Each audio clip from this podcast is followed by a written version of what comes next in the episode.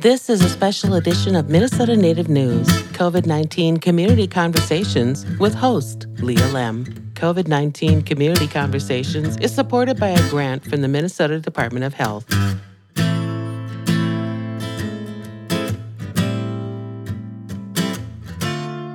Aniin, hello. I'm Leah Lem.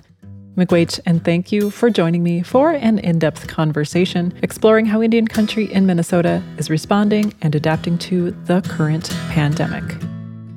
Today on the show, internet access has been crucial for distance education for learners and educators of all ages. How are schools supporting their students under seemingly constantly changing conditions? First, we'll have Kim Dixon, She's from Leech Lake Band of Ojibwe and is the Learning Center Director at the Leech Lake Tribal College. And then reporter Melissa Townsend talks to Dan McKeon, the school director at the Bug-O-Nay-Ge-Shig School in Bena, Minnesota, on Leech Lake as well. Looking forward to hearing from them, but first, the 2020 National Tribal Broadband Summit took place in late September.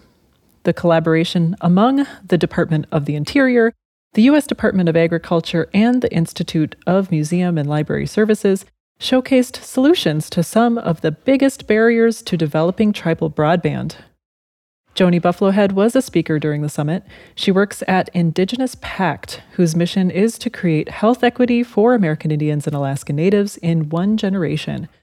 Joni highlighted the inequities in internet access and the wide reaching effect that it has in Indian country.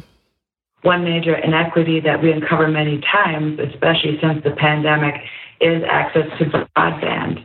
And although my work is focusing on health and social services in the um, communities, indigenous communities, uh, the basic um, denominator, the common denominator, is connectivity.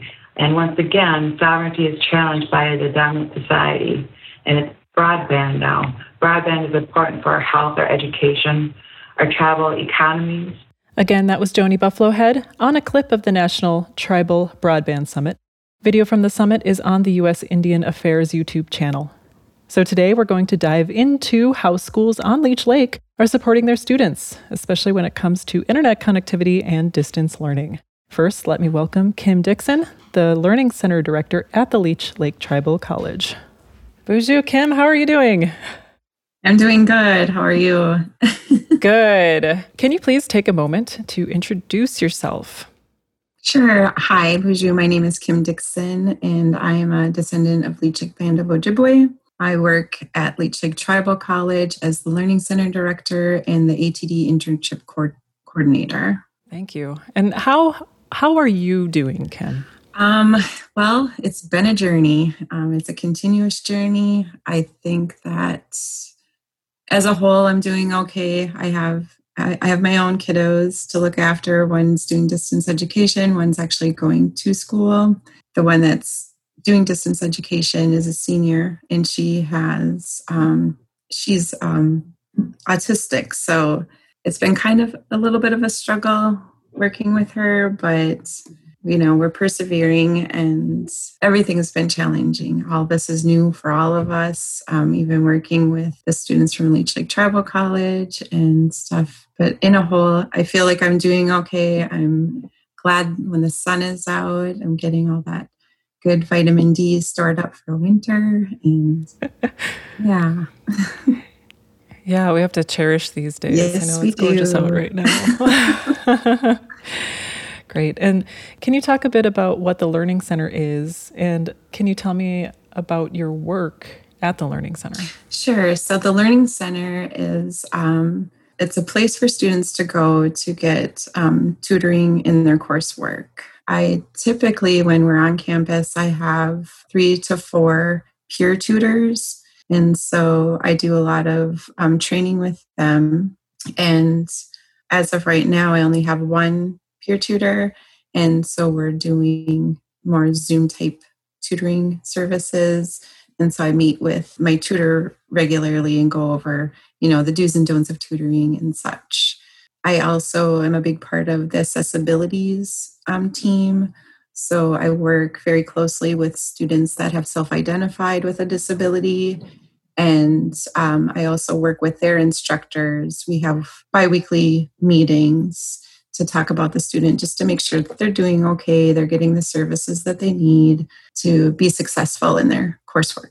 Can you tell me a little bit about what happened at Leech Lake Tribal College when the pandemic started? Sure. So I remember the day specifically. March 17th is when I was my last day on campus. The 19th was the last day for everyone on campus, all the students. And it was during our spring break, which was really nice. So it gave us some time to prep and prepare our students to this new way of learning. So um, we got acquainted with Zoom quite quite quickly, and and just started really you know contacting our students and letting them know. Our our president Ray Burns was was really good with you know doing talks um, sending emails sending actual physical letters going on our facebook you know and, and talking and, and keeping students updated on the procedures and what to expect. We have a planning meeting group that was established, and so we meet weekly, and um, everything basically went asynchronous or synchronous. So, asynchronous is completely online, where they have some communication with instructors, like through maybe just video, and then synchronized classes where they would still meet at those give at those same hours that the classes were scheduled through Zoom and just do like a virtual classroom type setting. We had some hotspots, some Chromebooks, and our Dean of Students, Jorge Mendoza, contacted um, Paul Bunyan Internet and another internet company um, just to see if they could provide some free internet services for our students, which they, they, they did. It was really nice, you know, so some of our students got hooked up with the internet and that was i think our biggest hurdle is getting everybody able to attend Zoom meetings and things like that. It was definitely a struggle though for our students. And we did take that into consideration. So we did allow a compassionate withdrawal. So it wouldn't affect their GPAs and such. And so there were, you know, a number of students that did participate in the compassionate withdrawal. And we also did a pass, no pass type of grading.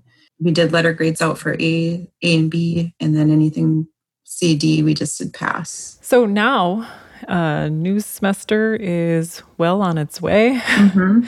what what do operations look like now, as far as uh, the learning center, and um, what are students doing and what are staff doing? Sure, I'll start with the Learning Center. So, what we're doing is we're offering still tutoring services. I, I get information out to our students like as much as possible. We have something called Monday Drum, which we host through Zoom every Monday, and so it's like all of us kind of getting together. It's it's just a good way to start start our week. And then uh, we do like our pipe ceremony on the first Monday of the month, and it's just a place where all of us kind of share out what's happening in, in a, a place for our students to go to get information of what's happening for the week mainly a lot of the students either want to talk on the phone do a Zoom meeting or even through Facebook Messenger. I did some extended hours, even weekend hours, just to make it easier for them because we service probably six or seven different school districts and our medium age of our students are is 29 so a lot of our students are parents and with the with the k-12 school systems they're either hybrid. Some are on campus, or are on their in their school grounds all the time. Some are completely online. So it's really hard for some of our students to meet during like normal business hours. And a lot of our classes, I would say, oh, 85% of our classes are synchronous right now. So that means there's a scheduled date Monday, Wednesday, Friday. Those students then will go into that classroom through Zoom and do a live class.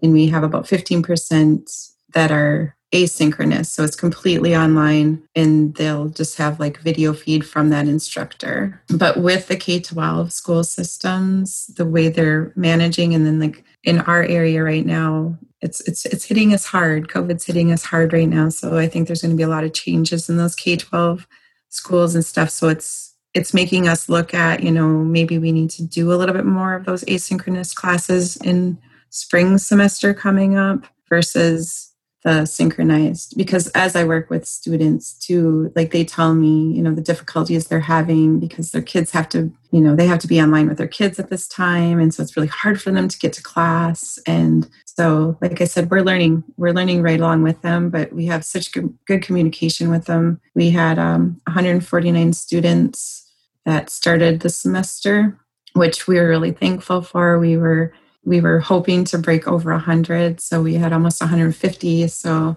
we are pretty pleased with that. And and i think that they they do like that we communicate with them and and really really help them. What about instructors? What have you seen with the instructors? Um, with the instructors it's it's also been a learning curve. We have a good support system in put in place for those instructors. Um, they did um, some summer sessions through an AHEC program to help them kind of shift into that gear. We have a few elders on campus. One in particular who has my heart, Bob Jourdain. He's our he's our elder Ojibwe speaker, and um, he's 75 years old. And so it's been quite a struggle for him, but he's you know he's he's up for the challenge. It just it just blows my mind how he's he's getting into those zoom meetings and teaching his students still and with the support of our, our of our great IT team and our distance education coordinator. We've really seen good progress. And what are you doing now to support students getting online or making sure they get online so it goes back to to March. So was when it all started. So um, the STEM department had uh, quite a few Chromebooks to distribute to students, and wrote a grant that enabled us to get more Chromebooks and some hotspots. We are in such a rural area that some of our students, even if they wanted the internet, they can't even get the internet at their at their homes because there's no cable services that go out there that way. And I know our president, Ray Burns, is trying to look at some areas where we can get hotspots into more um, generalized locations, um, like even at a community center or something like that. And if we go through library services, you know, st- more students and families really can access the internet without, you know, having it just be like one student per hotspot. Mm-hmm. Yeah, because there's accessing the internet and then there's accessing high speed internet. Exactly. yes. And positives. Kim, what do you see that's that you're like inspired by or that you have you seen something that you're like, "Hey, this this little part of this isn't so bad." Yeah, I see like I just see a lot of people that I didn't typically work with firsthand. So you see them in these meetings and you you you just see more of their compassion to our students and how our college operates where you didn't really know that before. I see like a big collaboration between student services and academics. I think we're working just so well together and just making sure that we're providing the needs of our students as best as we can. And it's it's tough because you didn't you don't realize how much you miss your coworkers. yeah. Yeah. For sure. Are, are there other ways you keep up a sense of community for yourself? um, oh gosh, I'm so busy.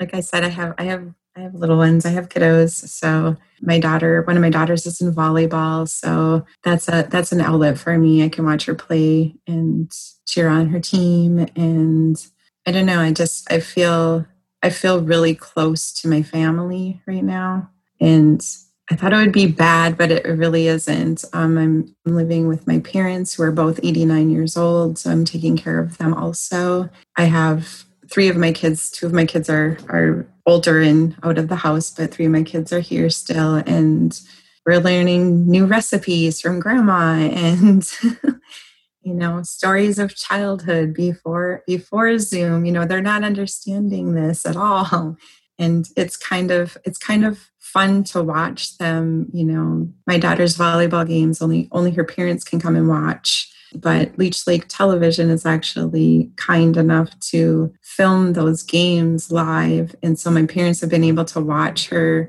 at home sitting in their chair play volleyball which they've never done before. They've never even gone to their games because because she's older. So it's a it's a new interesting world. Like i said at the beginning it's a journey. It's a journey that we're all on and just trying to keep positive. Well thank you so much kim for yes. taking time to chat with me and share your experience um, your own experience and at leech lake tribal college well thank you I just I'm I'm honored that you reached out to me and I'm extremely humble to to do this.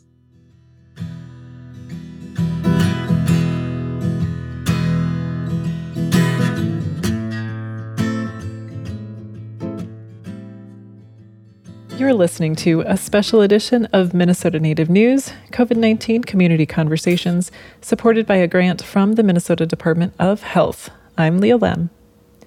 And today we're talking about internet access and supporting learners navigating distance education. We just heard from Kim Dixon, the Learning Center Director at the Leech Lake Tribal College, and how they're supporting their students. Next up, the Bug-O-Nay-Ge-Shig School on the Leech Lake Reservation has about 220 students from 115 households in an area of rural northern Minnesota where there are spots with absolutely no internet access, kind of like what we just heard with Kim Dixon. The school's director, Dan McKeon, says school staff have been working hard since June to increase the number of households with internet from about 45% to 90%. Reporter Melissa Townsend talked with Dan McKeon about their work connecting with families via the internet and how staff are keeping vibrant relationships with students and families during this isolating time. So tell me a little bit. You last year, March came, you guys went all online. Is that how it happened? When the state shut down in mid March, we went to distance learning, but not an online distance model. We knew that that wouldn't work because there were roughly 50% of our households that were without reliable internet connection. Got it. How many students, how many families do you work with?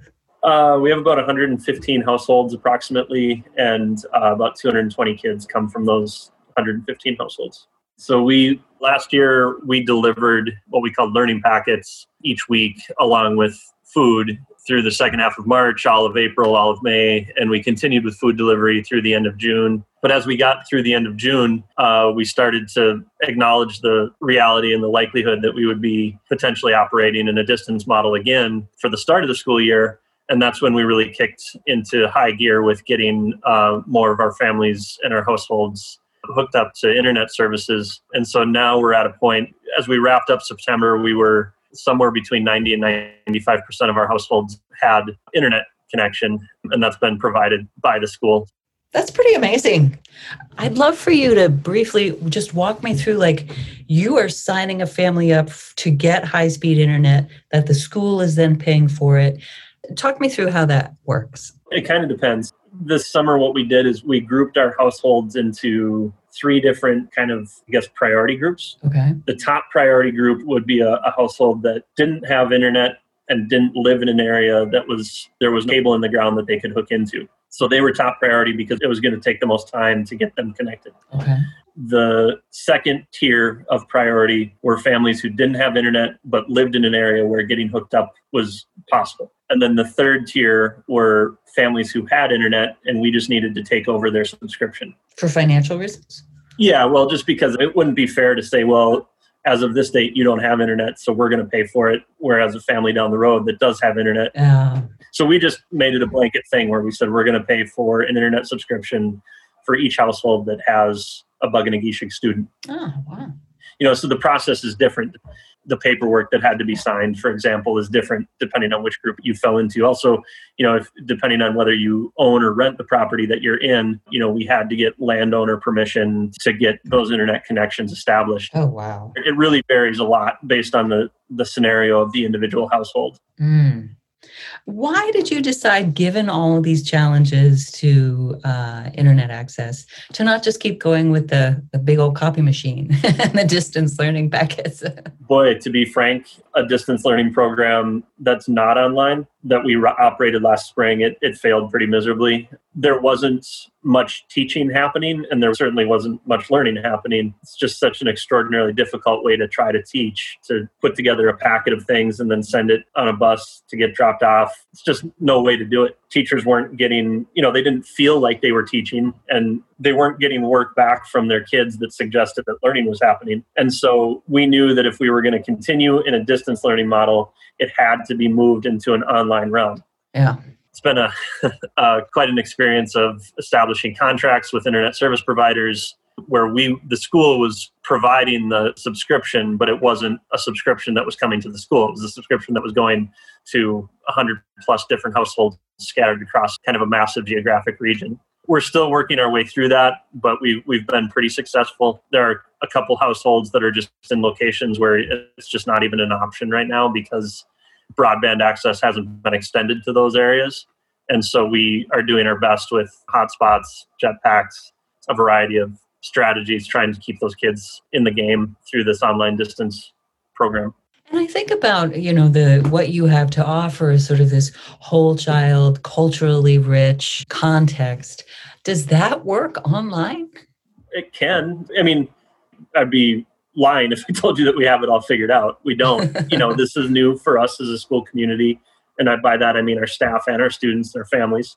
And so I think we got a lot of things right in September, but I've been really trying to stress to our staff and our school board that we have to be really nimble and stay fluid as we do this because we're going to do some things right, we're going to do some things wrong, and we need to be getting feedback about how it's going and then making adjustments accordingly.